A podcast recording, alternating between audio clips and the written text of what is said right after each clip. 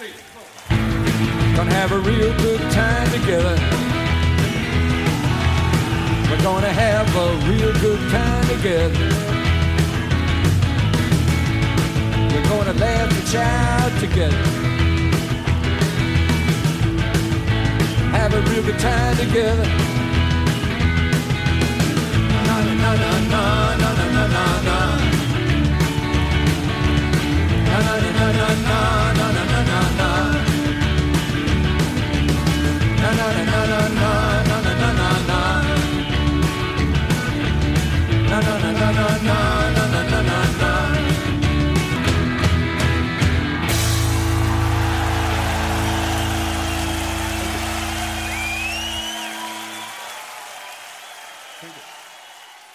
Welcome back to Jokerman Podcast. Uh, it's about Lou Reed. It's about John Cale. It's it was about Bob Dylan, and today it's kind of going to be about probably all three. It's Larry Ratso Sloman. In uh, in our company, we couldn't be more thrilled. He's a, a, a really uh, ratso man that needs no introduction, but we'll give him one anyways. Uh, first and foremost, for the listeners of the Jokerman podcast, uh, maybe most notable, director of the Jokerman music video. I mean, I Um, didn't. We're giving it away right away, but You gotta, you gotta lead with the fire. Produ- producer of the video, not director. Oh, uh, on Wikipedia it says you're the director. Well, Wikip- well Wikipedia. believe Who can trust Wikipedia? Ah, Who the hell wrote that? I didn't. Uh, but uh, George Lois, the great Madison Avenue ad man, was the director. Credited and as director. I, I was the producer. Well, let's ma- let's maybe just start there, and we'll we'll go from there. So, what was uh, I- I guess- how did you get roped into producing? I guess the Jokerman music video. Well, what happened was uh, uh, this was uh, um, uh, Bob had just finished an album. He was being managed at that time by Bill Graham, and uh, um, we had been friends well for years by then. Uh, but also Bill Graham and I uh, were close because Bill Graham actually gave me my first break, and without Bill Graham, none of this would have been possible. Sure, Bill Graham, legendary concert promoter from here in the Bay Area, actually. Right, right. And what happened was I was uh, uh, uh, covering, uh, uh, uh, you know, I went to graduate school in Madison, Wisconsin, and uh, I got a, um, I was in a PhD program for medical sociology. I wound up getting a master's degree in deviance and criminology, informed everything I've done ever since. Uh, um, so uh, I, uh, so Graham, so I, I came back to New York. I, uh, I started working actually for Rolling Stone in Madison. Hmm. Uh, and uh, the reason was because I was the music editor of the Daily Cardinal. My first day on campus, I went to the uh, Daily Cardinal, which was a student newspaper, the official one. And uh, I said, Hey, I'm uh, just starting a PhD program. I'd love to be your music uh, editor. And they said, Okay. And of course, I did it so I could get free albums. The next day, I sent a letter out on the letterhead, and I got on the list of every company. so I was getting free albums. You know to work the system. Yeah. So eventually, uh, um, uh, I did a couple of pieces there. Uh, then I, I came back to New York, and uh, I started doing. Uh, um, uh, they gave me started giving me great assignments. One of which we'll talk about later, probably uh, the uh, Berlin, uh, the preview of Berlin blues album, which has some funny stories attached to it. Uh, uh, but also, uh, I was picking up the East Coast tour of started in the West Coast of George Harrison's Dark Horse tour, Hmm. and apparently at that point, Jan Wenner had some bug up his ass about Harrison, and so he, um, I think Ben Fong Torres was the uh, guy who on the West Coast, and and basically put Harrison down for playing all this uh, Indian music and not playing the hits of the Beatles, and Ravi Shankar is on, you know, blah blah blah. Sure. So they, they were kind of putting him down for that. So of course I come fresh faced to uh, I think it was uh, DC uh, to pick up the tour, and I said, "Hi, I'm from Rolling Stone." And the, the Rolling Stone had just come out that day, and they read the review, and they were fucking pissed. Bill Graham, who was the, the, the manager and the promoter of that tour, says to me, "Kid, don't worry." He says, "We're going to go from here. We go to um, Long Island, and then we come back, and we'll come back to the Garden, and I'll by that time." I'll smooth everything out. I'll get you an interview with George Harrison. I said, great. Sure. Um, so the day of the show, uh, I'm, I'm there backstage, and, and the Bill says, come on, come on, we can do the interview now. So it brings me down to Harrison's dressing room. And uh, I go into the dressing room, and it's like, you know, you could any kind of type of incense and and uh, you know uh, statues and Hindu symbolism and whatever is there. He's got rugs on the floor, you know, and um, he's sitting there cross-legged on the floor, and uh, very very wary of me. So uh, I figured I got to break the ice, and uh, um, Blood on the Tracks had come out by then. It had not come out by then, but Blood on the Tracks had been finished by then, and uh, there were acetates circulating. And Bob, uh, I did a piece uh, for Rolling Stone on Blood on the Tracks, Right. uh, a preview piece. So um, I, I sit down with Harrison, he's sitting right opposite me, and I said, "Hey, have you heard Bob's new album? How great is Tangled Up in Blue?" And he just melts, Mm. and he goes, he starts singing it, and Oh, we start wow. singing George starts singing "Tangled Up in Blue." yeah, and we start Oh. singing it together. Oh, And this And is before the record had come out. Yeah, before the Oh, record. wow. Yeah. And he knew every word. I mean, Oh, you know, man. that, That's that- that beautiful. he, you know, was devoted to Bob, and uh, and so it, you know, we, we I, he was very nice. We did the piece, and uh, I uh, finished. uh, You know, saw the show again, and then I filed my piece. And you know, in the piece, I basically said, "Look, you have to give the guy credit for integrity. He's playing the songs that are and the music that's closest to his heart now. sure, sure. And so he's not playing the, you know, the, the greatest hits, uh, the Beatles, or Taxman, or Taxman. Yeah. You know, so uh, um, uh, that was my, you know, the, the, the tack I took. So he goes back to England. I wait the the the two weeks later the, the piece comes out and they did it again. They they hatchet they you know just butchered my piece. They made it. They put some things in it that were very kind of uh, you know not favorable to, to Harrison. And um, at that time, this is before like Xerox machines.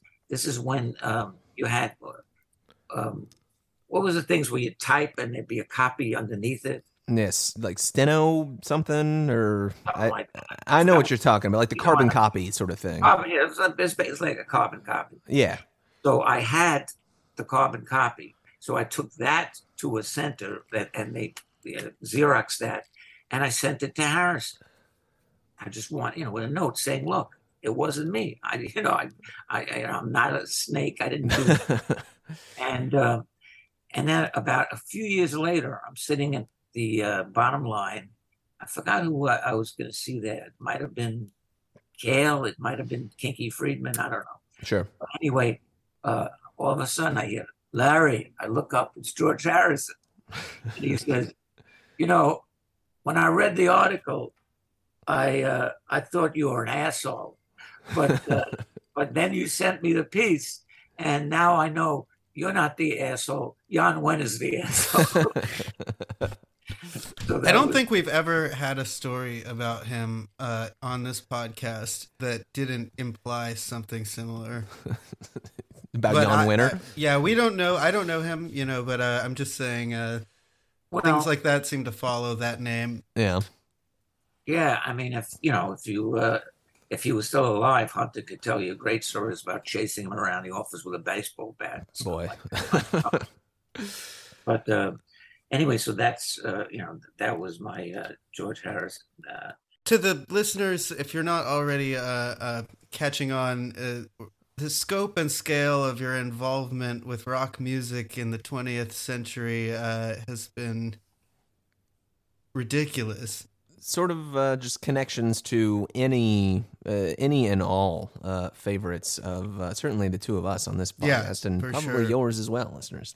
right. So so getting back to your original question, the uh, um, so I was, you know, friendly with uh, Harrison and Bob by the by the time that uh, um, Infidels is about to come out, and um, uh, I get a call from uh, Graham, and he says, uh, "Well, we want to do some videos," and he said, "Now, Bob had met.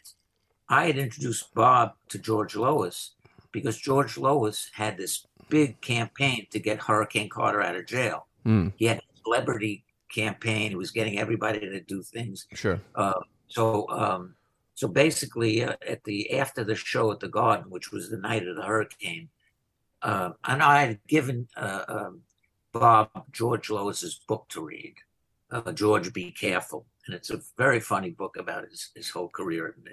That was his first book. He's written many since then, but uh, so Bob read it, and uh, then after the uh, the show, there was an after party in the Felt Forum of the Garden, and uh, and I'm walking around with Bob, and there's George Lois, and I said, Bob, this here's George, and uh, George goes, "How you doing, kid?" That's what he. How you doing, kid? That's what he called everybody.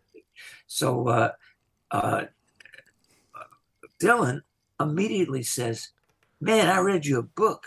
He said, "I couldn't believe how great it was," and he, and he starts reciting the names of his sisters, you know, and they're all Greek names, like, you know, because George is a famous Greek maniac, and and it was like I couldn't believe that Bob had actually he had a photographic memory or something. It was amazing. Pretty smart guy, that Bob Dylan. Yeah. Sharp. He's a sharp And- fellow. Yeah, yeah, very. and, and so, uh, um, so that's uh, they they met uh, there, and uh, so I guess Bob told Graham to call me and said, you know, let's let's set something up. Maybe you and George could do a video for us. Got it. So, uh, so I had the uh, acetate before it came out. I brought it up to uh, the Madison Avenue to George's office. Mm. We sat and listened to it, and we both immediately said, "It's got to be Jokerman. That's the got to be the video, right?" Good choice. Wow. and and uh, so uh, so George, like uh, good advertising men will do, starts doing a storyboard, and he uh, no, so we're sitting there and saying, "Well, so so how how are we going to conceive? What's the conception behind the video?" And uh, George says, "Okay, number one, we got to get the lyrics, and we're going to plaster them."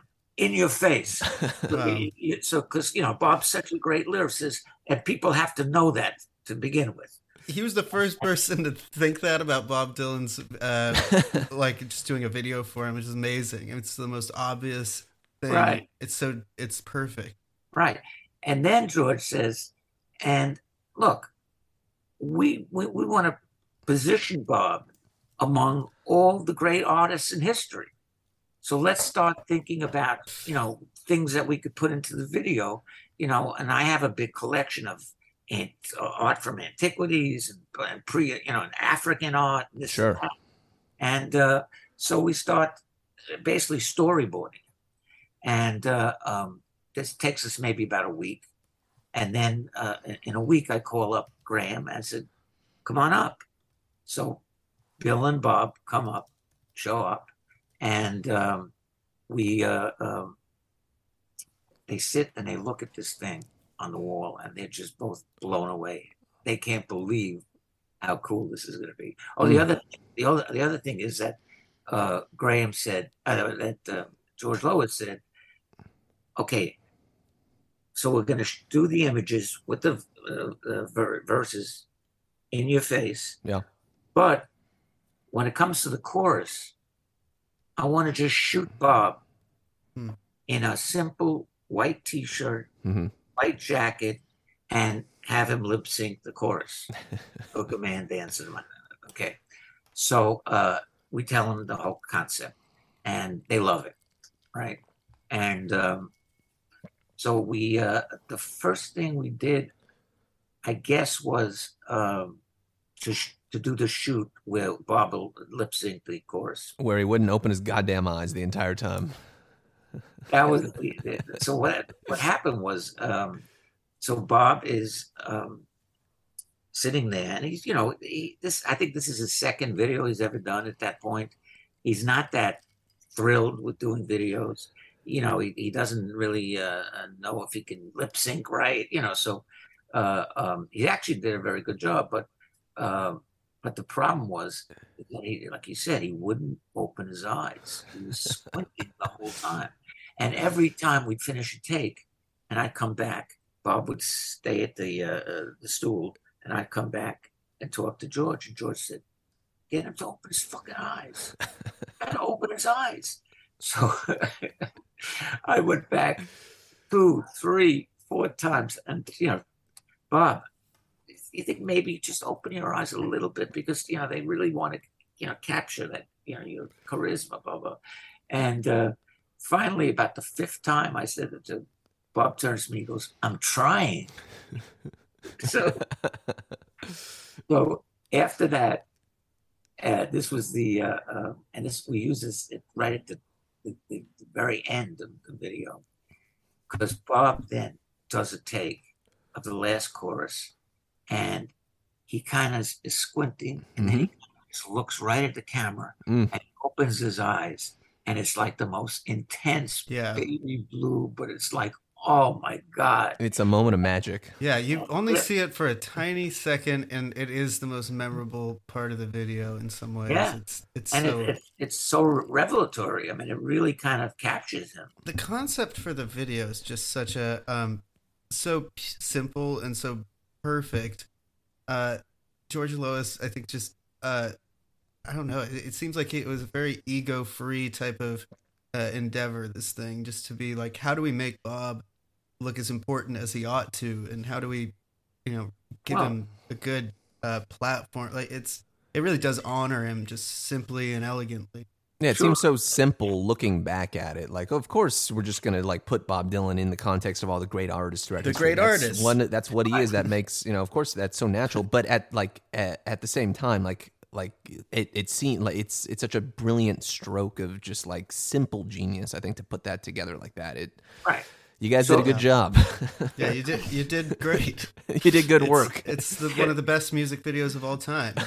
well, uh, yeah well that, so the story continues so so then uh we uh we put together the um you know the, the, the whole clip and george sends it out he sends it out to sony because they're paying for it and he sends it out to bill and bob and i guess bob was in town maybe still in town or but anyway he was in town and I get a phone call from him, and he says, uh, uh, I, I, I got a question about the video.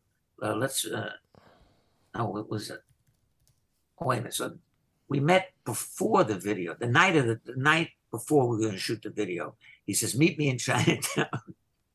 and, and it gives me an address. And him and Gary Shafner, who was his road manager at the time. So I walk into this place, and I know a lot of places in Chinatown. I've never been in this place.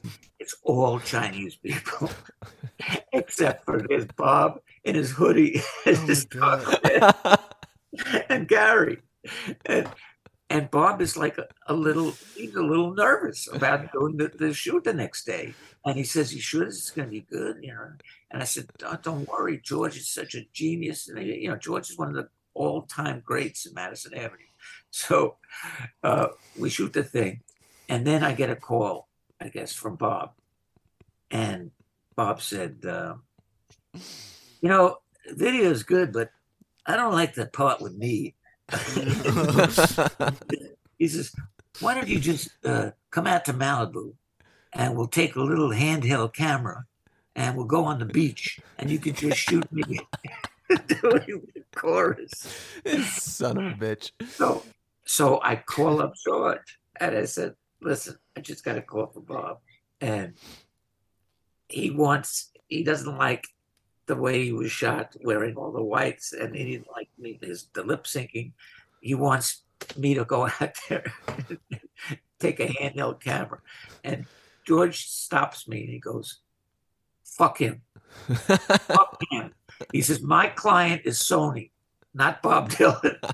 Sony loves him. That's all I care about. I'm not changing an inch of that video. And uh, Okay, so the video. Uh, so Bob goes on tour, uh, and he's in Europe, Mhm. and video breaks, and uh, it got immediately. It got uh, great play. Well, well, it got some play on MTV, but they they kind of, you know, they gave it a big premiere, but then they never played it because they put it in like sublunar rotation because it was like uh, so long. Yeah, sort of a hard one to fit into the uh, the afternoon Yeah. schedule. The attention span of the MTV audience. But there was another thing called, I think, Friday Night Videos or something. Mhm. They went crazy with it, and they named it the best video ever. And uh, the um, the uh, L.A. Uh, Times said it was the greatest video ever made, and it was so it's getting these rave reviews. Uh, and uh, so I decide, um, you know, I'm going to take a vacation. Uh, at that point, I was the uh, editor of um, uh, High Times magazine, Mm.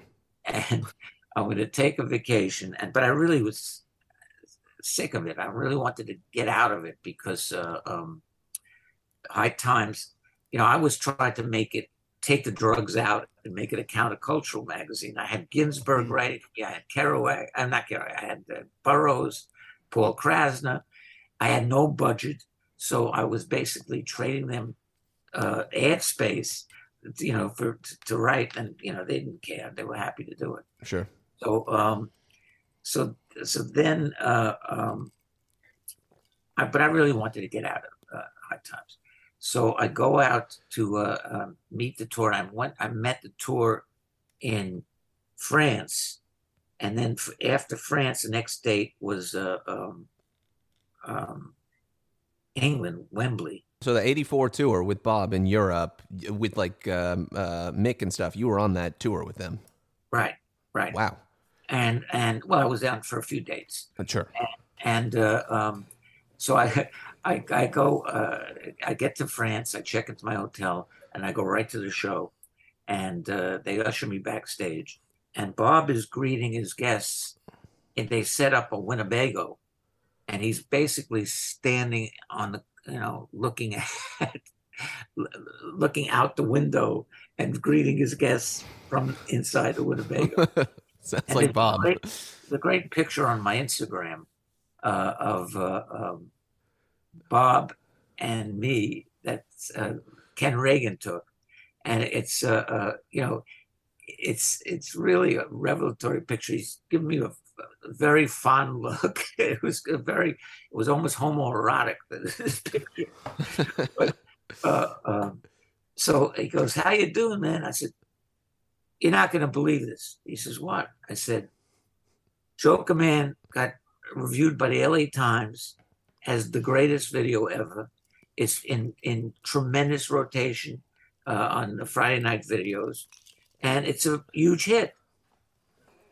And Bob looks at me and goes, "Well, either I'm crazy or the world's crazy." and I said, "Well."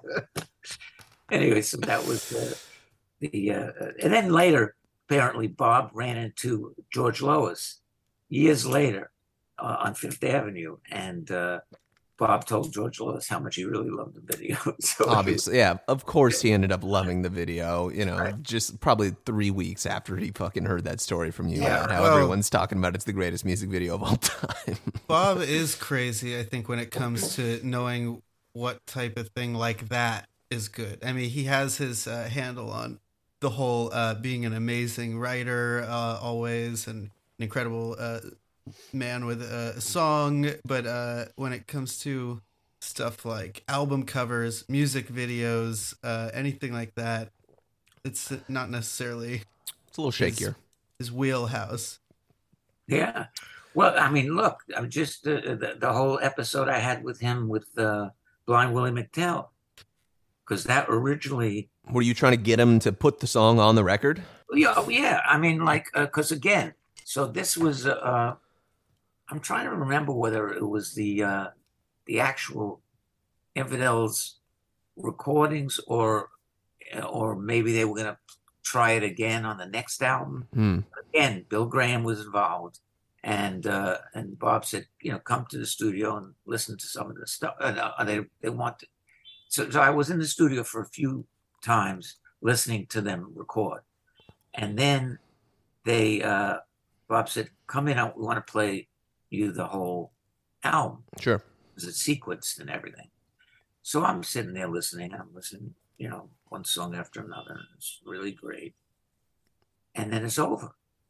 And then I said, uh, what happened to Bob uh, Blind Willie McTell? Hmm.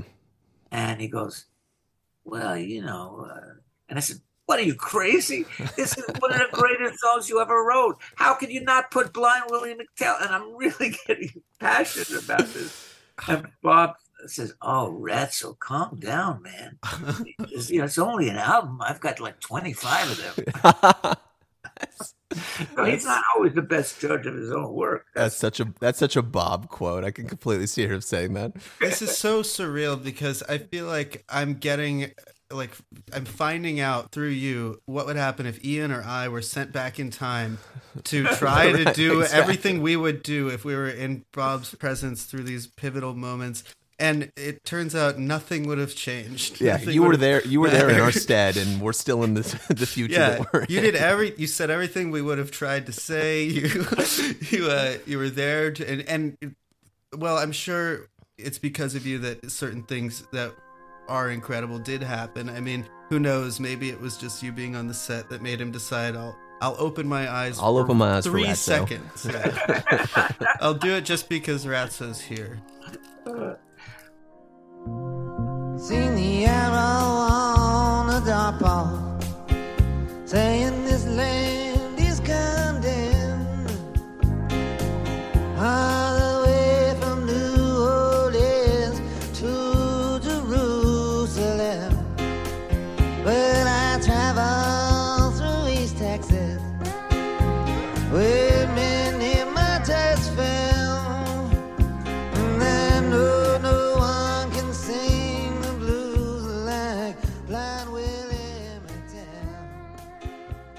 Yeah, well, you know, one of the things that I, I, I found, you know, when I was on the Rolling Thunder tour, was uh, that, uh, uh, and, and uh, I'll give you an example of later uh, how this plays out.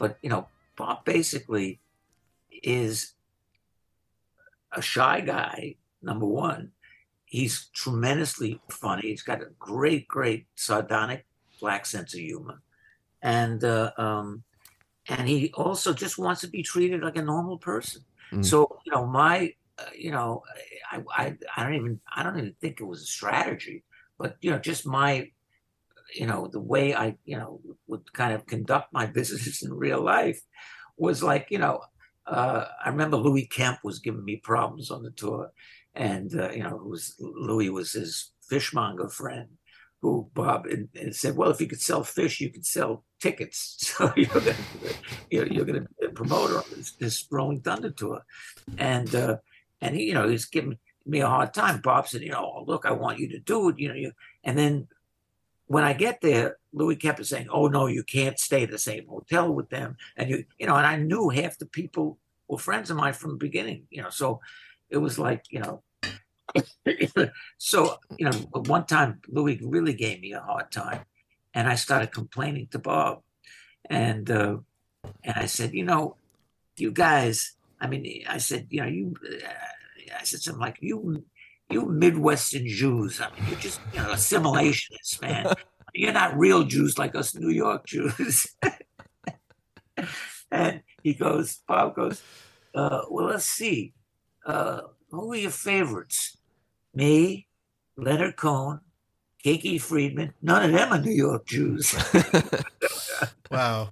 But well, so, he, he uh, really had that one in his back pocket, didn't he? so, well, he, he's so quick. I mean, he's, so so so on that tour, on that tour, at one point Sarah comes, and uh, so Sarah immediately gets put into the Renaldo and Clara film, and uh, uh, and then uh, I was uh, um, by that time I was I was established to the point where I'd quit Rolling Stone because there were, you know, uh, if you watch the Scorsese film, it, tells why because you know they were saying, "Oh, how much money they're making now? They're doing big concerts. They raised the price of the tickets." And I said, "What is this fucking Forbes magazine? This is the most important cultural event, you know, in the last fifty years, whatever."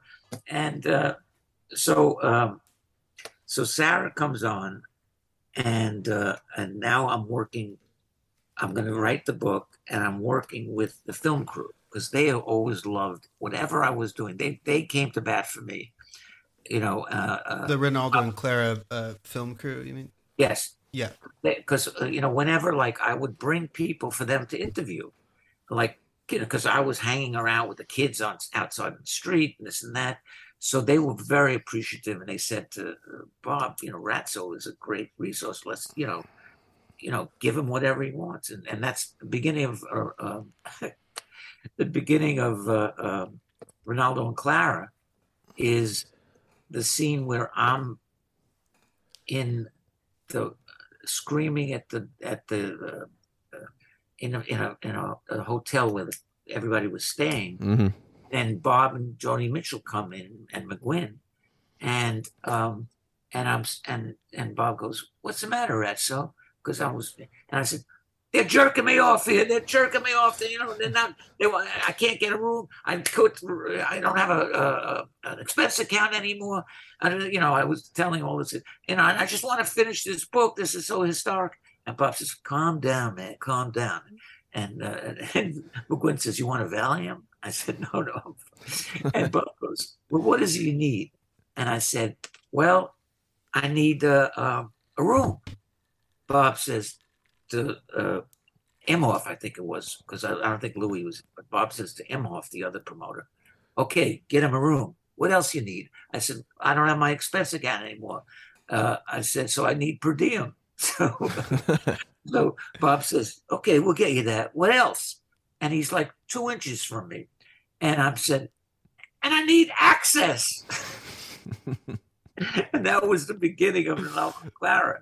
And years later, uh, Howard Alk, who's you know the co-director with Bob, mm-hmm. uh, I saw him at a concert in New Jersey, and backstage he says, "You know, I never told you this, but he says at one point we were going to call Renaldo Clara Access." What'd you th- What'd you think of Renaldo and Clara, the finished uh, the finished product, Ratso? Because it's uh, I loved know. it. I mean, you know, I you know, if you're a Dylan fan, you're gonna love it. I mean, you know, there's a there's a lot there. Was being there? Uh, does it? Do you feel like it really influences how you view the film, or have you had experiences with people you know who who weren't there, and it, and you had differing opinions on it, or? Well, I'll tell you another story about it. So, uh, and this is something that Howard told me. So this is what when when I finished my book on the road with Bob Dylan. And, uh, and this was the, uh, they were just about to start the second leg of the Rolling Thunder Revue, But I finished the book, and Bob and Howard was still out in Malibu. They were actually working on cutting Renaldo and Clara. Right. So I sent, uh, I sent two copies of the manuscript out. I sent one to Bob and Howard, and I sent one to Joni Mitchell. I got close with Joni on that mm. tour, and um, so uh, I come home one night, a couple of days later, and it's a, a, a thing on my answer machine. It's Howard Alk, and he goes, "Ratso, you did it, man. I we didn't know if you could. we didn't know if it'd be any good." But he says, You really did it. It was fantastic. Mm. I read it one night. Bob read it one night, and we loved it. Then, when I saw Howard years later, he said to me, "You know, when I, I never told you this, but when when we got your manuscript and we read the book, Bob said we got to scrap this and we have to recut the whole film." So in some wow. ways, in some ways, I'm responsible. So Renaldo and Clara is your oh fault. You're saying you're yeah. responsible. might be my fault. the three and the original version might have been, you know, uh, 90 minutes and had a, a snappy plot with a, a Hollywood ending. Just any sort of understandable uh, character arc. wow. Anyway, so, well, thank uh, you for so uh, your service. yeah, right. so getting, so getting back to that the, the, the story with Sarah is by this time I'm I'm with the film crew, and uh, um, Bob and Sarah were shooting a scene. It was uh, I guess it was uh, somewhere in Western Massachusetts, maybe, Hmm. because uh, we were going to have uh, um, Thanksgiving dinner. Oh no, ma- no, I think it was Vermont. Uh, we're going to have a Thanksgiving dinner uh, that night. So uh, um, anyway, so they finished the scene, and you know we're packing up and we're getting ready to go into the car, and uh, and I said, uh, "Hey, Bob," and Sarah's standing next to us, and I said, "Hey, I got a question for you. You know, uh, in "Sad Eyed Lady of Lowlands," when you in the chorus when you say, "My warehouse eyes, my Arabian drums." Mm, great is line. eyes a verb or is it disparate images? His eyes are and verbs. Sarah goes, Yeah, I always wanted to know that. Too. oh my god! And Bob goes, Stop busting my balls.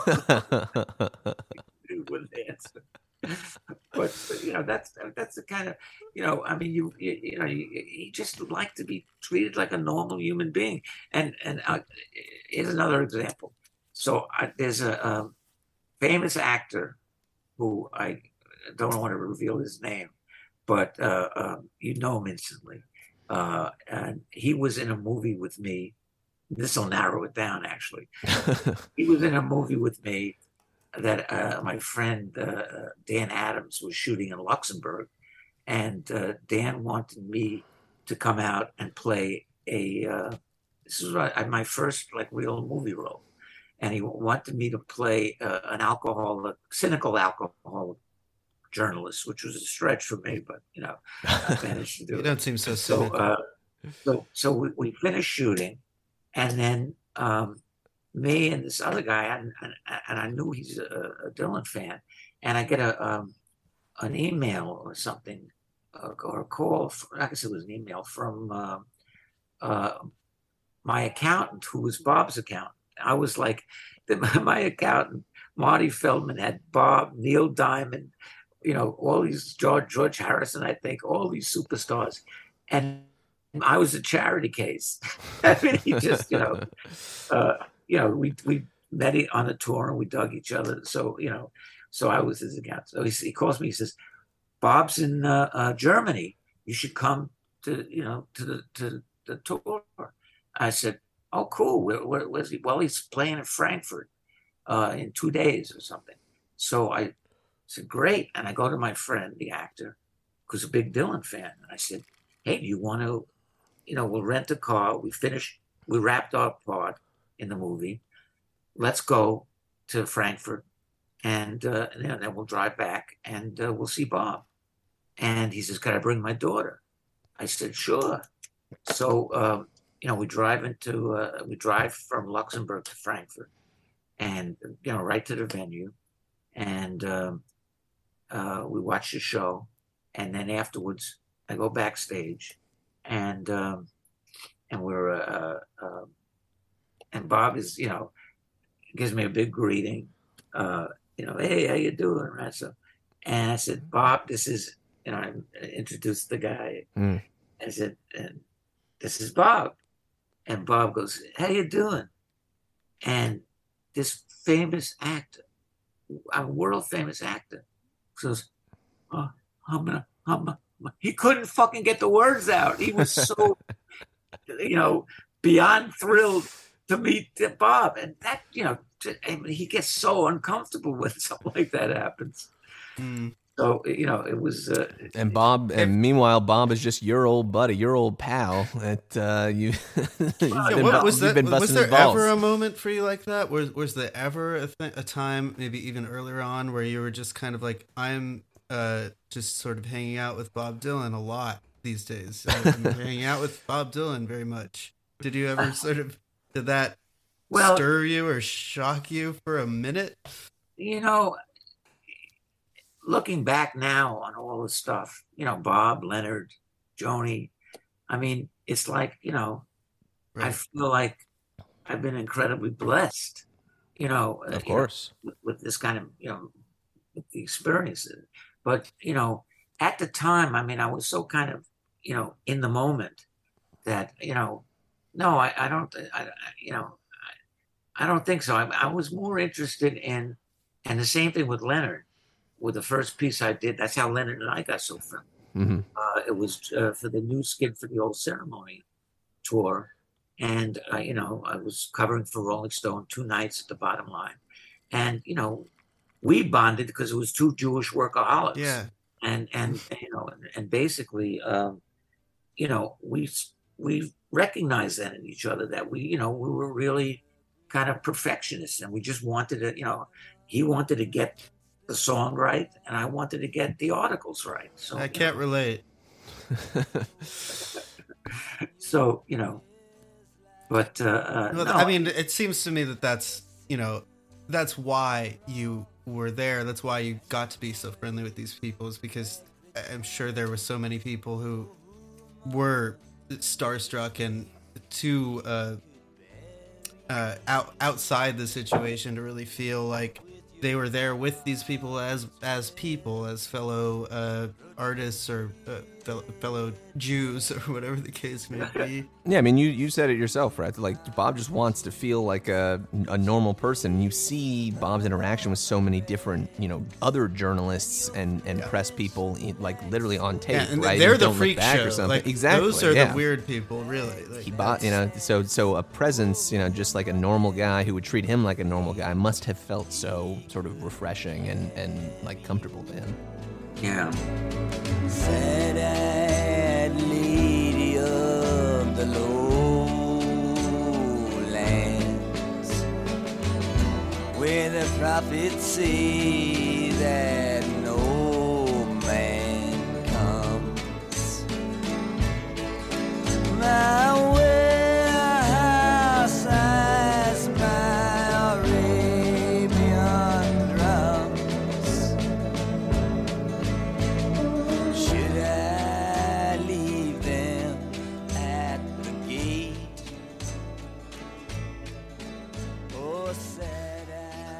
Um, we are technically a Lou Reed and John Cale and Velvet Yeah, Underground it's- podcast it's now. true Um, these so, days. so on that note, and I think you mentioned this earlier, um, you you did call, and I didn't realize this until I started doing a little bit of research, you know, uh, to get in, you know, to, to get in the right headspace for this conversation. You you were the one who called Berlin the Sergeant Pepper of the 70s. Wait, that was you? and Do you tell still stand by it? Well, I, yes, of course, because you know. It, it, it, all right, now here's the story. So, Give it to uh, us. so I uh, um, I got the assignment from Rolling Stone to do a preview of Berlin, Mm. and uh, um, so uh, I get I go to the studio, and uh, um, I don't know if Lou was there when I was listening to it, but uh, um, you know Ezrin certainly was there, and he was playing for me, and um, and it blew me away. I thought it was such a brilliant, brilliant piece of work. So uh, I wrote a rave uh, preview of it in Rolling Stone, where I said the the quote in context is that uh, that um, if the Beatles were you know caught the the, the gestalt of uh, you know of, of uh, uh, the uh, the uh, 60s 60s. love, peace, Mhm. love, and understanding, and Sergeant Pepper, blah blah blah. Uh, Lou has done the same Yeah. thing for the seventies, See- except, except is not, you know, peace, love, and understanding. This is about, you know, a, a, a, a- couple who's uh, beating the shit out of each other, you know, losing their kids, you know, doing horrible uh, drug abuse, whatever. Uh, so I said, you know, you know, he, he, you know, he's really captured what the '70s is about, is, uh, you know, slowly becoming. Sure. And uh, um, so, of course, Hmm. uh, um, Rolling, uh, so uh, RCA then Think- decides they're going to do this big ad campaign. Right.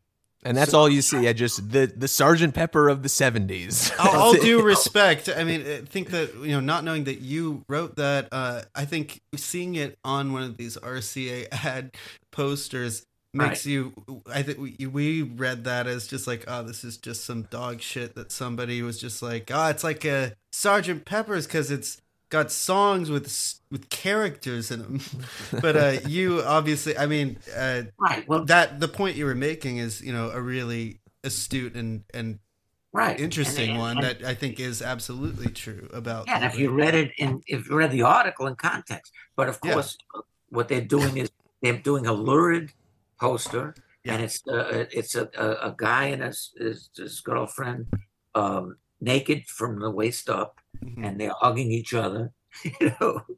And then there's a star on the left hand star and a star on the right hand, and the left hand says. Sergeant Pepper will be uh, Berlin will be the Sergeant Pepper Sloman Rolling Stone. Okay.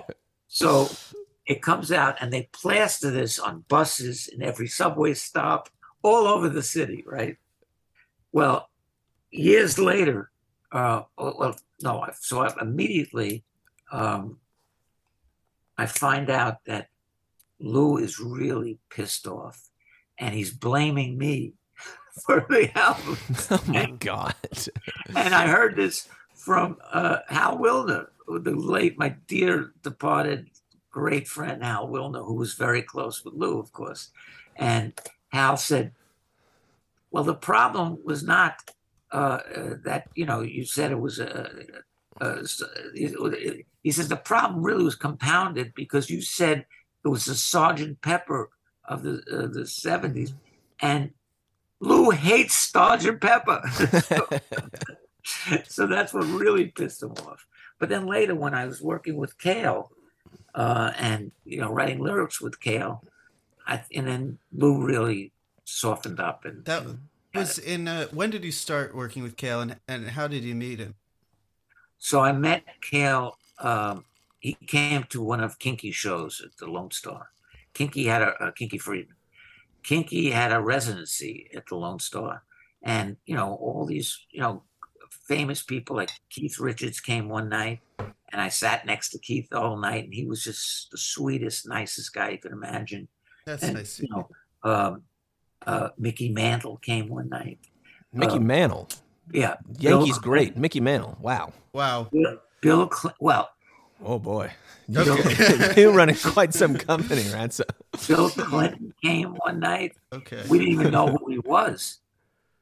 And because he was uh, in town, he was just some what year was this this was That must have been 83 or something like that. Yeah. Arkansas governor. was, governor of Arkansas. But he made that big speech at the Democratic convention. It was Mm. so he came to see uh, Kinky, and you know he was really uh, tremendously. Uh, but nice john guy. Cale and and bill clinton being in the same And room Mickey Mantle. But it wasn't the same night. But okay They, they all came through the same room. i may yeah. choose to think that it sort of maybe could have been It, Right. You know, a spiritual, uh, the spiritually Right. they occupied the same room. Right. So anyway, so so uh, um, so Cale comes, and this is right right after the Rolling Thunder tour. So this is like seventy six six, and uh, uh, I had started writing lyrics for the first time. Well, I'll, I'll backtrack a little bit. It's the first time I really was writing new lyrics. But before that, Tuli Kupferberg, uh, the Fugs, they were, you know, there was Bob and there was the Fugs. And both of them were my mentors growing up in Queens. And, uh, you know, and escaping to the city. And uh, uh, like I saw the Fugs at the Players Theater. And, uh, you know, the, it was they're so revolutionary what they were doing. It was a bunch of basically beatniks, poets who were like realizing that rock and roll was a way to capture the minds of young people, and it was all about sex, drugs, rock and roll, and fuck Vietnam. So uh, uh, it, it you know Tuli Kupferberg was you know a hero. So uh, um, so Tuli uh, at one point moved into Soho, right near where I live, and um, he said, uh, "Listen, I'm putting out a book of um, uh, these song song parodies," and he says, "You know, do you want to do do something like that?" And I said, "Yeah, you know, let me think about it. I think it's called uh, Listen to the Mockingbird." And I at that time uh, there was this Indian guru, this little fat kid, uh, Guru Maharaji, who uh, Rennie Davis, one of the Chicago Seven uh, guys who were indicted, with Mm. Matthew and Jerry. Mhm. Rennie Davis, at the end of you know all this radicalism, became a devotee of this fat guru. Kid. A kid? Yes, he was like 16 years old. God. Guru Maharaji. So I wrote a song called, you know, uh, Guru Maharaji. He really wants you, you and me. He may be fat, but he's fun, and he's a God's own chosen son, or whatever. Sounds like sounds like a hit. So I, I wrote that for Tuli, and then uh, um, so when I the Dylan tour, um, so at one point uh, when I was working for the uh, doing it kind of advanced work for the uh, um, film crew, I get a call from Bob. He says they were up in Buffalo, I think. He says we're going to come down to Boston, but we want to get we want to do a scene with a bunch of hookers or prostitutes. You think you can? Uh, you know, go to in Boston, there's a place called the Combat Zone, which is where the, their t- version of CD version of Times Square. So, uh, so I spent two nights in the Combat Zone, hanging out with all every stripper, all the owners of strip clubs. Hell all yeah. the hookers. The hookers actually met at uh, Howard Johnson's. I was open 24 hours. they would actually barricade the bathrooms so that the hookers couldn't bring their tricks and give them blowjobs in the bathroom. So, um, so I was, uh, uh, and then when they got to Boston, Bob says, ah, I think we're not going to do that scene. So I had all this material. So I said, ah, fuck, I'm going to write a, a, a- song about this called Combat Zone. So I actually wrote this long, like 15 verse song about the combat zone and all the different people, the denizens I met, and the girls, and the, you know, you know, when using their real names. And um, and I remember we were on a train from Toronto to Montreal when uh, I said to Bob, "Hey, I, I'm working on a song." He goes, "Let me see it," and I gave him the lyrics to look at, and he goes, "Hey, this is good. It reminds me of just like Tom Thumb's Blues." So that's all I needed to hear. Whoa! And I actually got McGuinn to do a rudimentary melody. And when the tour was over, we went up Bob, on Bob Fass's show on WBAI, the listener supported hip station in New York. And uh, we performed it a few times. So that was my first, you know, um, uh, really dabbling in, in lyrics. So you just fell into it, and then with, I mean, I fell into is ungenerous because really it's just that you had a knack for it that that just came out, and I Right. guess was just noticed, and and so you meet John. How did that come about that you started writing with him? Okay, because but well before that, so when I got back to New York, I was friendly with Liz Derringer, Rick Derringer's wife. So, Okay. so she says she she used to call me Schmatzo instead of Ratzo. She goes, Schmatzo, why don't you uh, come by the house and I'll introduce you to Rick. He's always looking for somebody to because he doesn't write lyrics. You know, so he says, why don't you start working with him? Where did she hear that you wrote lyrics? Oh no, I, I told her. Okay, Hold on because I you now Bob Dylan said that you're a good lyricist. I, that's all you anyone really needs. I think That's Yeah, you're, right. you're you're So- dining out on that for life if you get that from Bob.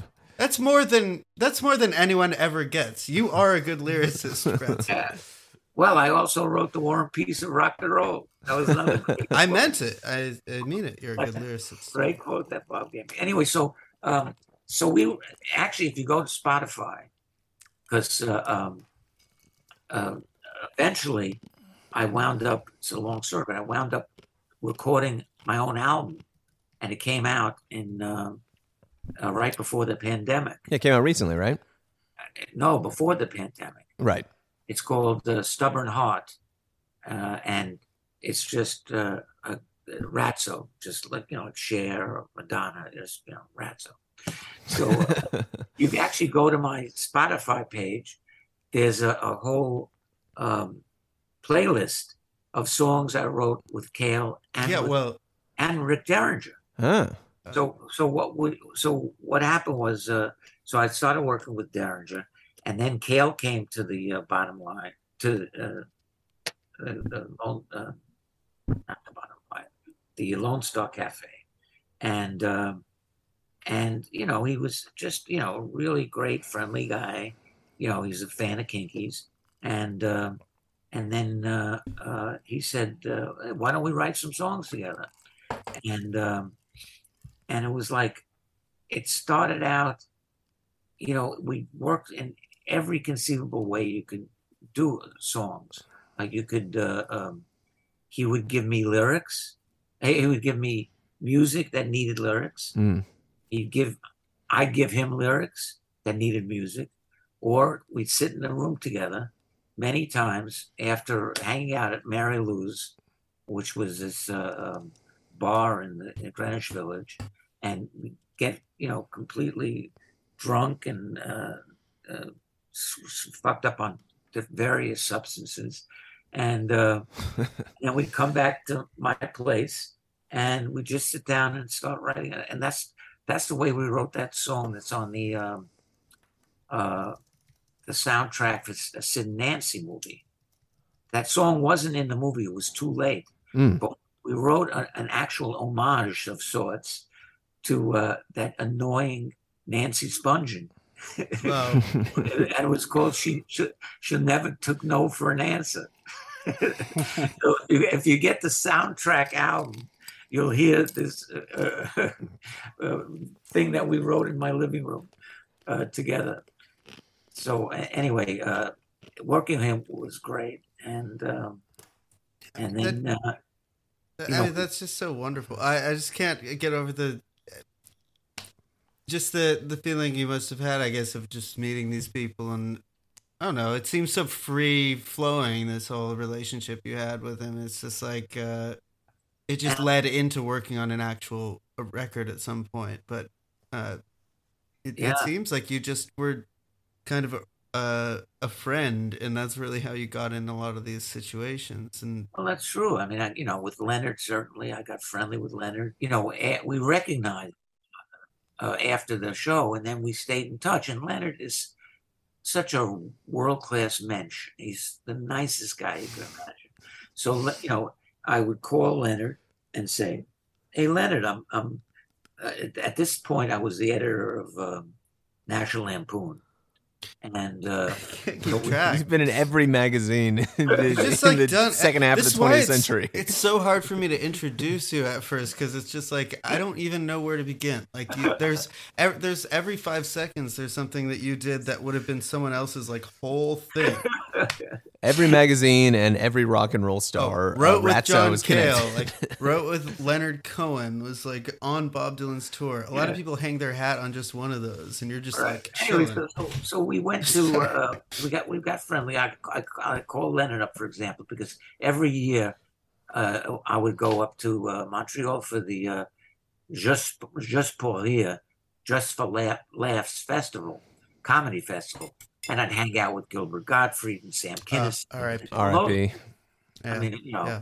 So uh, um, at one point, I called up Leonard. I said, "I'm coming up to Montreal," and Leonard said, "Well, I won't be here, but why don't you stay at my house?" he says, "You know, I'll just have, uh, you know, uh, his friend had the keys. He says, you know, you could just stay at my house." That is mensch behavior, if I've ever Yeah, he's heard just, it. yeah, he's just such a great guy, and and so that's how I was able to uh, um, when when the Rolling Thunder tour came to Montreal, I was able to uh, um, basically uh, uh, get Leonard to, um, and, and this was funny because Bob was really, I, okay, Bob really wanted Leonard to come and to perform because you know Rolling Thunder was very loosey goosey kind of thing, and wh- wherever, wherever we went to, like for example, we were uh, I forget what early on in Connecticut, I think, and Joni Mitchell happened to be there, and she came on and sang, and she loved it so much she just canceled all her gigs and stayed like you know, with the tour for the rest of the tour. And in, in Toronto, right before Montreal, Gordon Lightfoot lives in Toronto. So Gordon Lightfoot came, and there was a slot, and Gordon did his thing, and then afterwards we hung out at Gordon's house. So, um, so when we came to Montreal, and Bob knew I was friendly with Leonard, he said, uh, uh, "You got to get in touch with Leonard and have him to." So I said, "Okay," and and I, I saw him the day before the concert in the hotel lobby. He was shopping, and I was walking around the lobby, and um, and Bob said, uh, "Did you call Leonard?" I said, uh, "Not yet." He goes, "Let's call him now," and he marched me over to a uh, pay phone, you know, pay telephone, and I dial up Leonard, and um, Bob is literally at my sleeve, tugging at my sleeve, you know, and I, and I said, uh, "Hey, Leonard, it's it's Larry. Uh, I'm in town with uh, Bob and the Rolling Thunder Revue, and and uh, how you doing?" And I know right away Leonard's answer is going to be, "Can't complain," because that's what Leonard would always say. Well, can't complain. So, meanwhile, Bob is going, "Invite him to come. Invite him to come." So finally, I said, "Hold on," and I give Bob the phone. Bob goes, "Hey, Leonard." and uh, how you doing? And I, you know, I know what Leonard's going to say, right? And then Bob listens for a while and he goes, "Well, I can, but I won't." Oh my and then he said, "You know, uh, Leonard, I mean, you got to come. You got to come see the show. It's fantastic, and we'd love for you to sing a song. And I'm I'm I'm going to have Ratso come pick you up." And uh, uh, and then he gives me back the phone, and Leonard says, "Great, you know." So we, we make a, a, an arrangement to that I'm going to pick him up in a cab the next night, the night of the show. So uh, that happens to be two days, I think, after Sarah came on the tour. So now Sarah is on the tour. Bob is putting her in the film, and uh, and I, you know, got friendly with Sarah the same way. Like at one point, Sarah says, "I can't believe I'm friendly with a journalist." She's never talked to a journalist in her life, and meanwhile, there's all this incredible stuff in the book, you know, with my interactions with Sarah. Anyway, so uh, so we uh, so so I I would take Sarah. She doesn't want to go early to the show, so she'll go a little bit late, and I would just pick her up in a cab and go. So uh, so Sarah and I are in the cab. We we uh, go to Leonard's house, about modest little house, uh, right, uh, you know, like a block away from Schwartz's smoked meat. Oh, an inc- incredible sandwich great. It's- It's pro- it's one of the best sandwiches in the world. I know, better than any kind of New York pastrami. It's true. It's a it's hard to explain why it's different than corned beef. Anyway, I'll uh, Anyway, yeah. So, uh, so I say to Sarah, wait here. I'm going to go get Leonard and his guests. So I start walking to the um, the house, and I hear this cacophony of sounds and weird instruments and Jews harps and uh, bongos and uh, you know all kinds of crazy shit.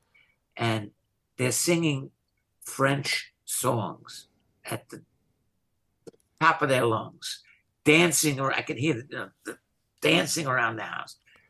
So I knock on the door. They can't hear me. I open the door, and there they are, and there's six empty bottles of wine, and everybody's plastered, and uh, and you know they're dancing. They they don't even stop dancing and singing. And I said, Leonard, uh, you know we got to go, Leonard. Come on, we got to go. We don't miss the show. And he goes, Look, Larry, you. This is the best mu- music you'll ever hear in your life. and, uh, and all right, but come on, we got to seriously, we got to go. So, uh, uh, so Leonard and about three of his friends pile out, and we all squeeze into the cab, and we all go to um, uh, the backstage uh, area, and I lead them in.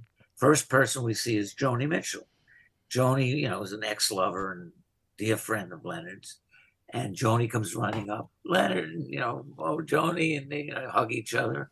And uh, And then Bob comes running up, and Bob goes, "Oh, Leonard, I'm glad you made it. Oh, it's fantastic. You, think you think you can do a song?" And Leonard goes, "Well, you know," he says, uh, "I disdain the obvious support, so I think what I'm going to do is just sit in my seat and cheer you guys on." so we get to uh, so Leonard's sitting there, and I'm sitting next to him, and uh, we get to the point in the show where it's you know the, the guest slot, and Bob instead of uh, Bob is going to do Isis, and so we you know they Oh my god. Bob is about to do for just for the listeners at home. Bob is about to do the Rolling Thunder Revue rendition of Isis, one of the most incredible live performances of all time. Legendary. right and and uh, and and so Bob starts. Uh, uh, if you listen to the bootlegs of that concert, Bob starts singing it. It's Bob, Bob starts. Uh, the, the band starts playing, and Bob says, "We're going to send this out to Leonard. I hope he's still here." Yes, yeah, that's Yes. it's on Side Tracks. I think if you listen to the Isis on Side Tracks, you can Right. hear that. It's it's from Montreal. There's a song about marriage. This is called Isis.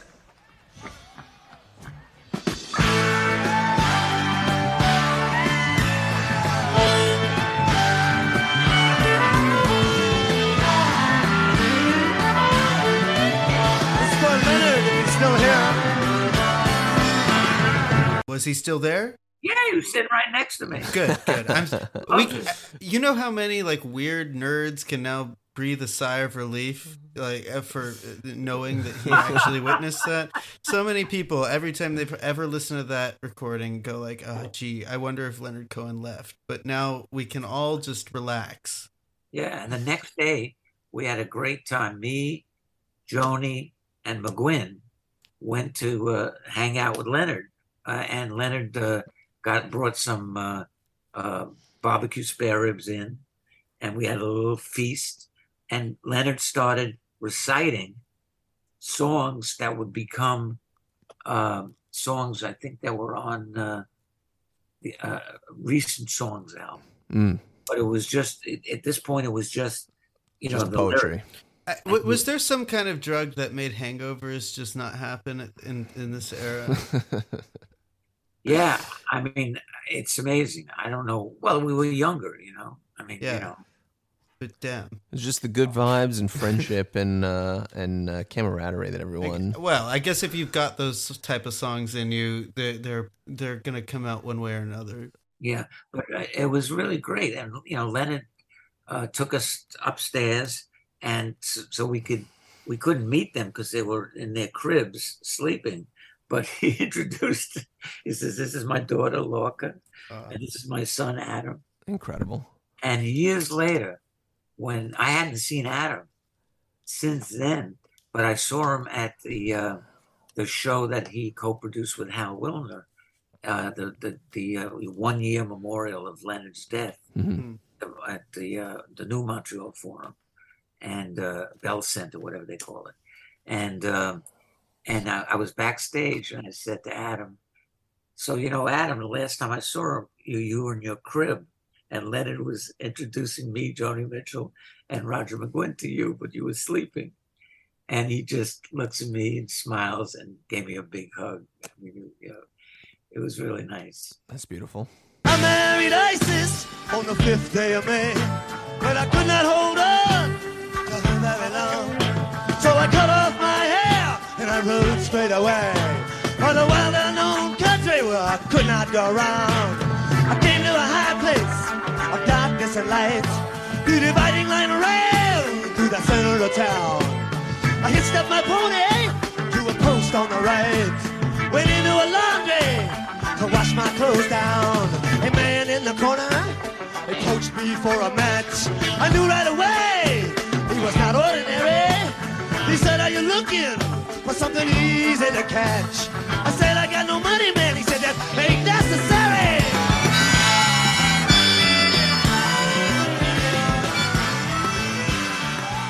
Uh, we uh, We could go on.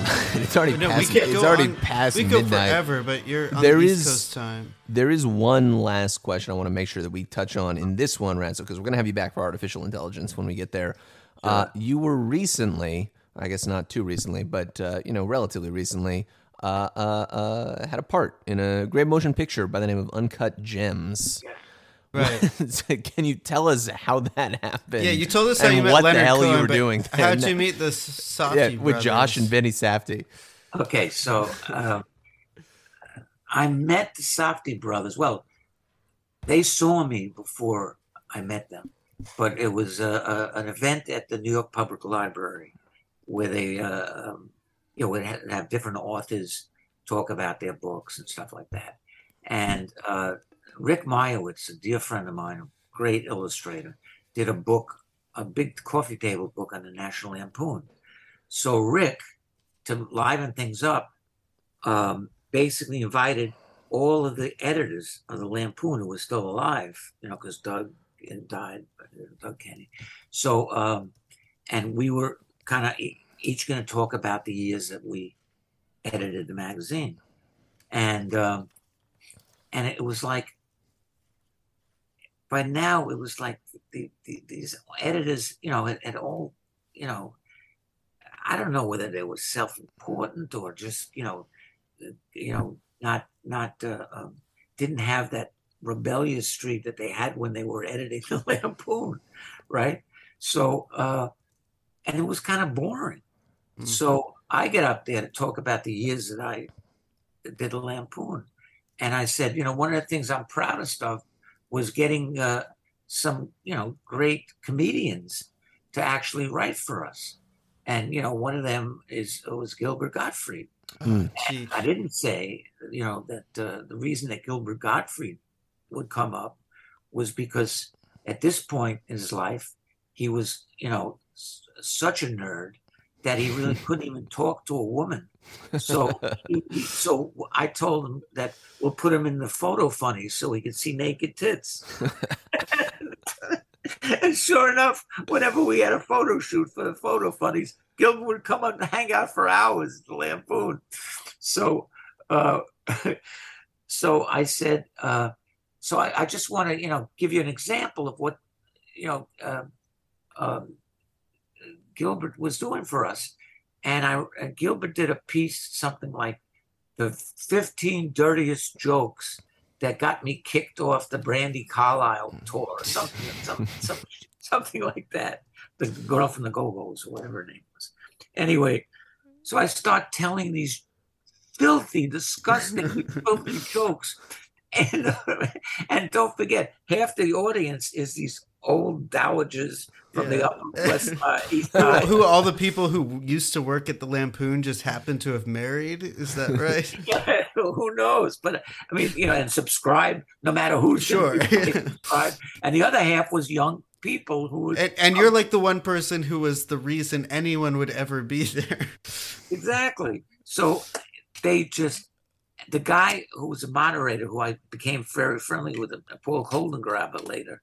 Um, he told me that his he turned pale. He was gonna. Hmm. Uh, he literally thought he was gonna get fired because. Of it. And uh, meanwhile, Gilbert was there that night. I, I'm pretty sure that it was that same night Gilbert was there. And but Gilbert was upstairs uh, because they they were having a they're going to have a little after party upstairs, and Gilbert was getting a head start because he wanted the free food because Gilbert loved free food. So um, anyway, uh, about a week later, I'm walking down the street in Soho, and this kid comes up to me and goes, "Ratso, Ratso."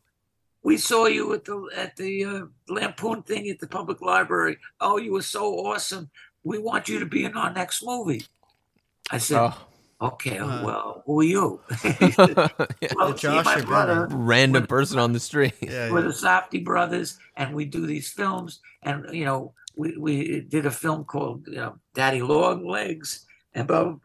so he said he gives me his number, and he says we'd really love for you to be in this.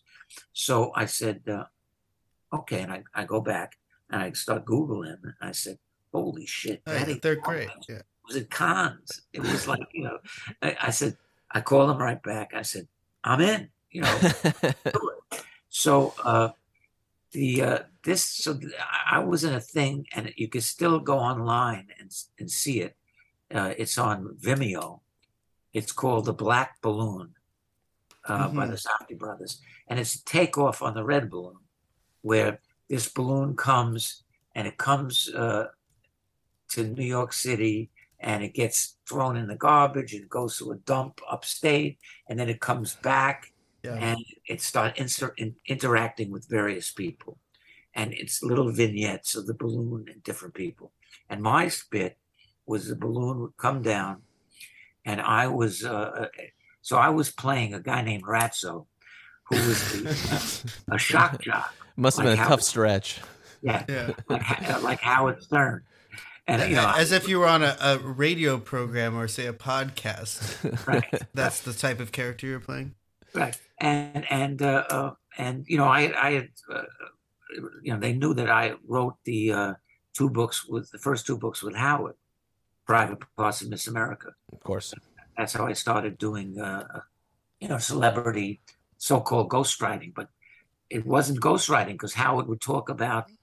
Uh, us doing the book for a year before the book came out. Ratso came over and we booked this and that's, you know.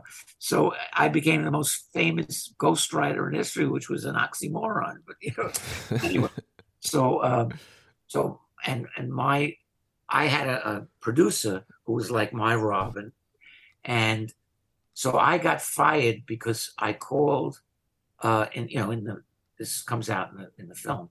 I got fired because I called Obama half a Schwarzer. Oh God. uh, Ian, we might have to explain what that term means, but we'll do it off the air. You can fill me It's in, a, Evan. it's, it's a it's Yiddish. I figured. it, it's Yiddish for black.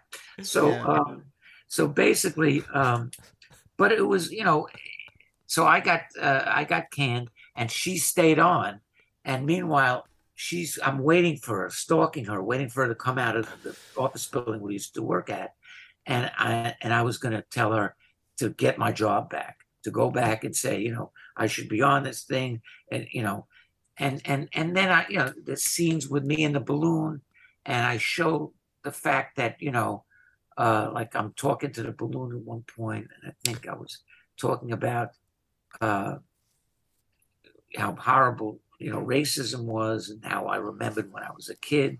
I you know I was old enough to see uh, places in like in even in like Maryland where there was you know four uh, bathrooms, men white, and a men white, men colored.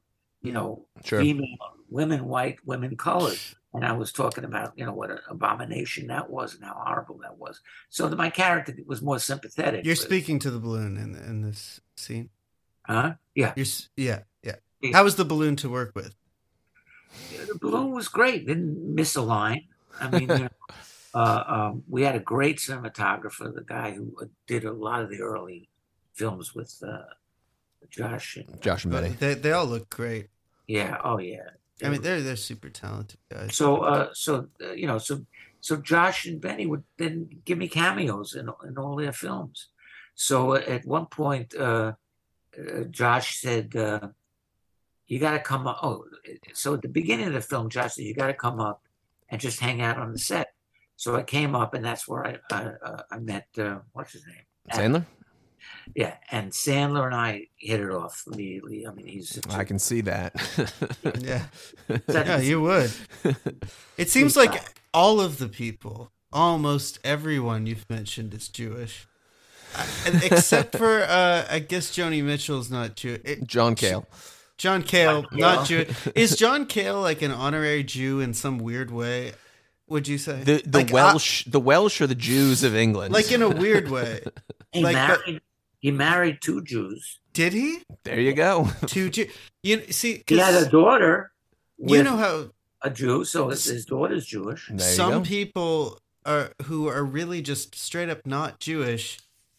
But they kind of are. Like Ian, my co-host here, I sort of think of as sort of Jewish Wow, by that's- by association. The kindest thing you've ever said about me, Evan. I'm.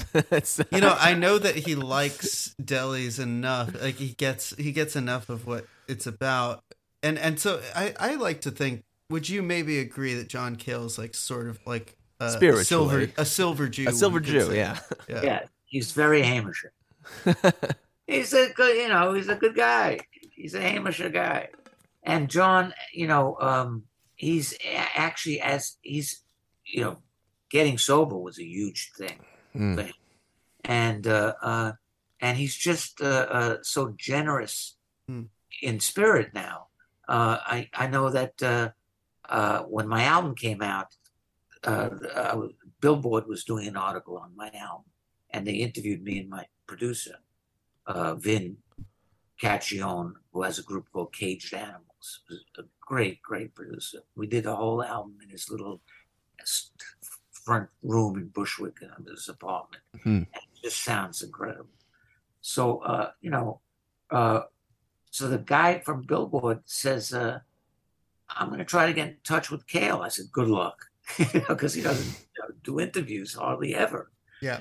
And uh, so he goes, you know, I give him the name as John's manager, and uh, she uh, sets us up, and John talks to the guy, and not only talks to the guy, but he basically says, you know, uh, I wish I had the quote in front of me, but it's something like, you know, it was it was such a pleasure to work with a, a, a lyricist of the highest caliber, like Mm. Man.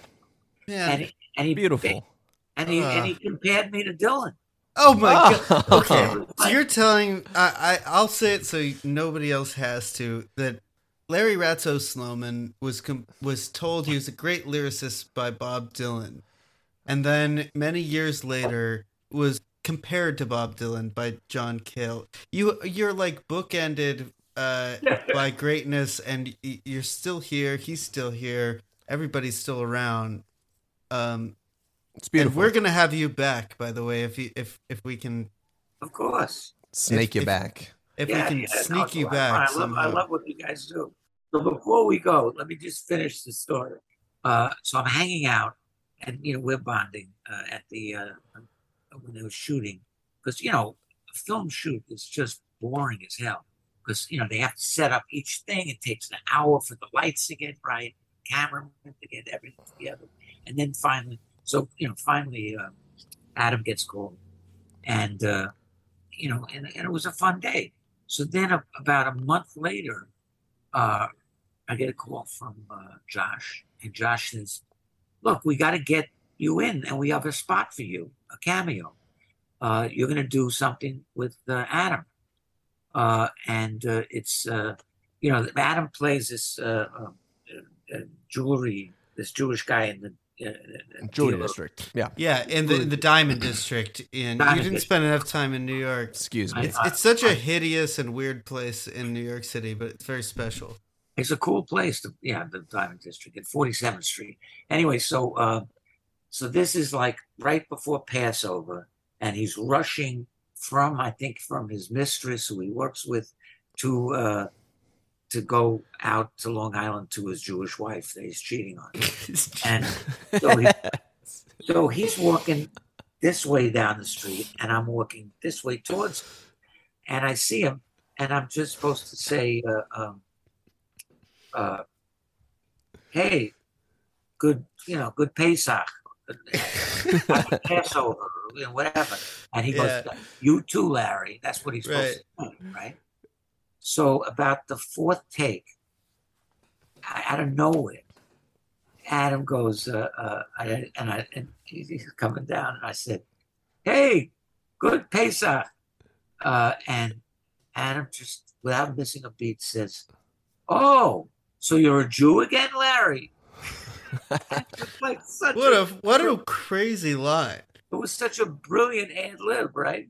So, uh, so then, um, so then, you know, we finished rap. We were rapping for the day, and uh, uh, a few weeks later, maybe a month later, I get a call from Josh, and he goes, "You're not going to believe this.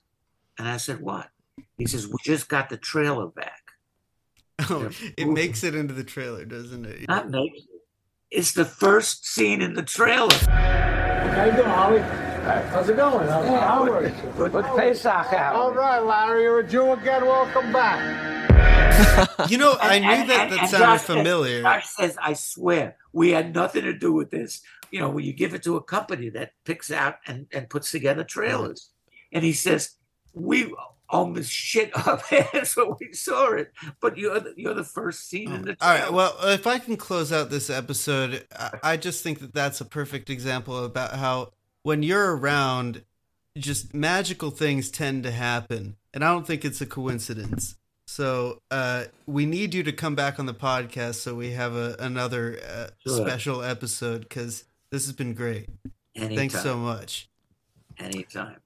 Our pleasure entirely, Rat. So, any uh, any plugs or anything you want uh, for the folks out there listening? I guess listen to uh, the record on Spotify. Anything yeah, it's else? great.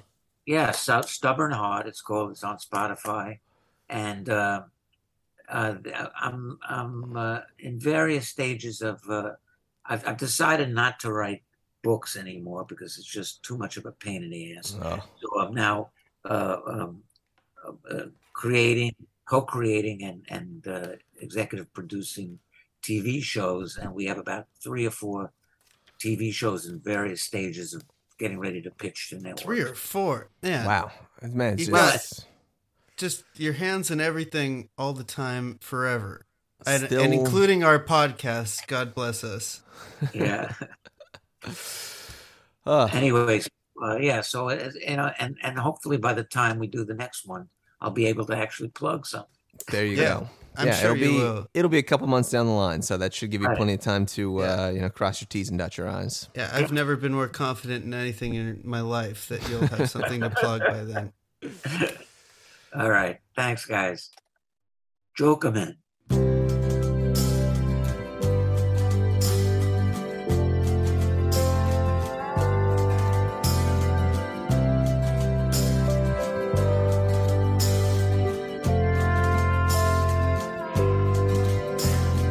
Your mercury mouth in the missionary times and your eyes like smoke and your prayers like rhymes and your silver cross and your voice like chimes. Oh, who among them do they think could bury you? With your pockets well protected at last, and your streetcar visions, which you place on the grass, and your flesh like silk and your face like glass. Who among them do they think could carry you?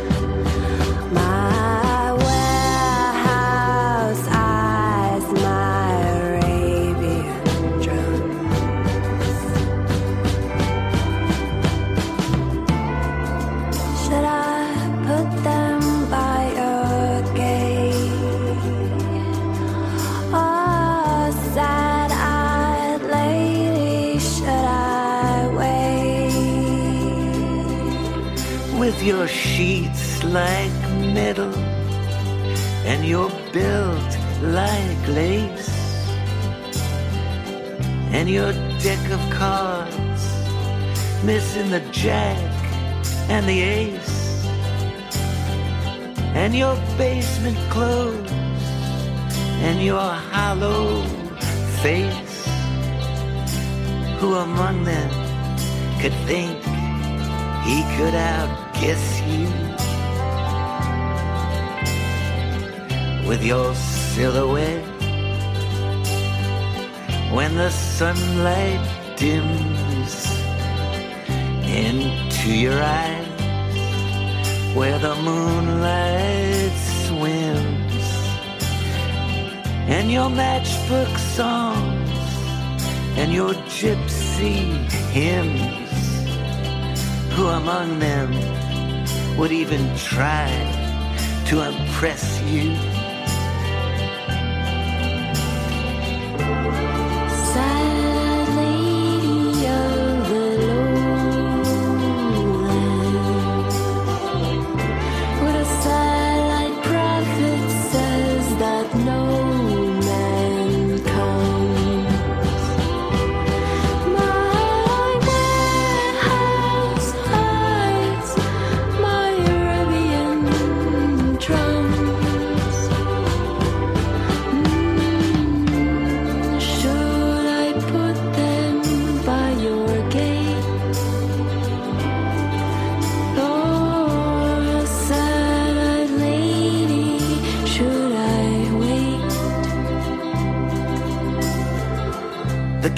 of Tyrus with their convict list are all waiting in line for their geranium kiss. And you wouldn't know it would happen like this. But who among them really wants just to kiss you? With your childhood flames on your midnight road and your Spanish manners and your mother's drugs and your cowboy mouth and your curfew plugs. Who among them do you think could resist you?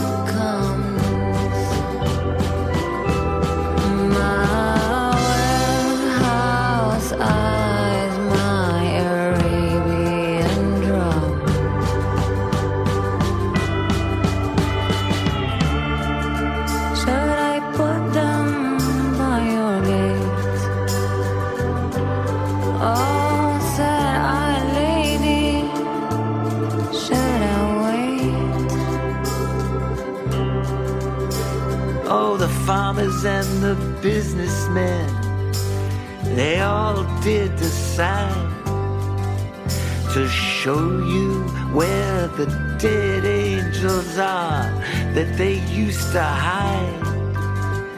But why did they pick you to sympathize with their side? How could they ever have mistaken you?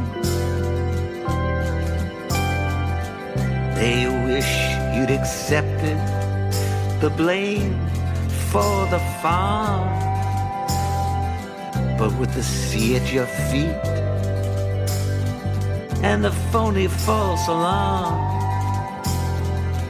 and with the child of a hoodlum wrapped up in your arms, how could they ever have persuaded you?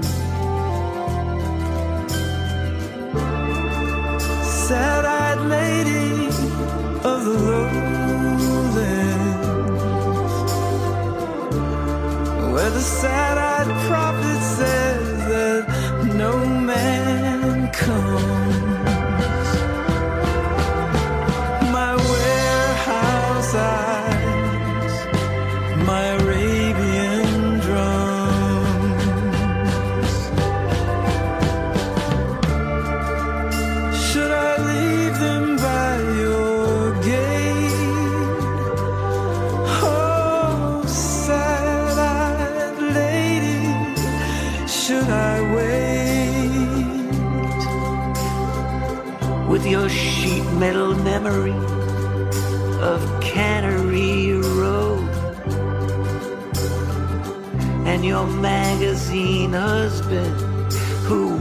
day just had to go. And you're gentlest now which you just can't help but show who among them do you think would employ you? Now you stand with your thief you're on his parole your holy medallion. Which your fingertips now do fold. And your saint-like face. And your ghost-like soul. Ah who among them do you think could ever destroy you? Whoa, whoa, whoa, sad-eyed lady of the Lord. sad.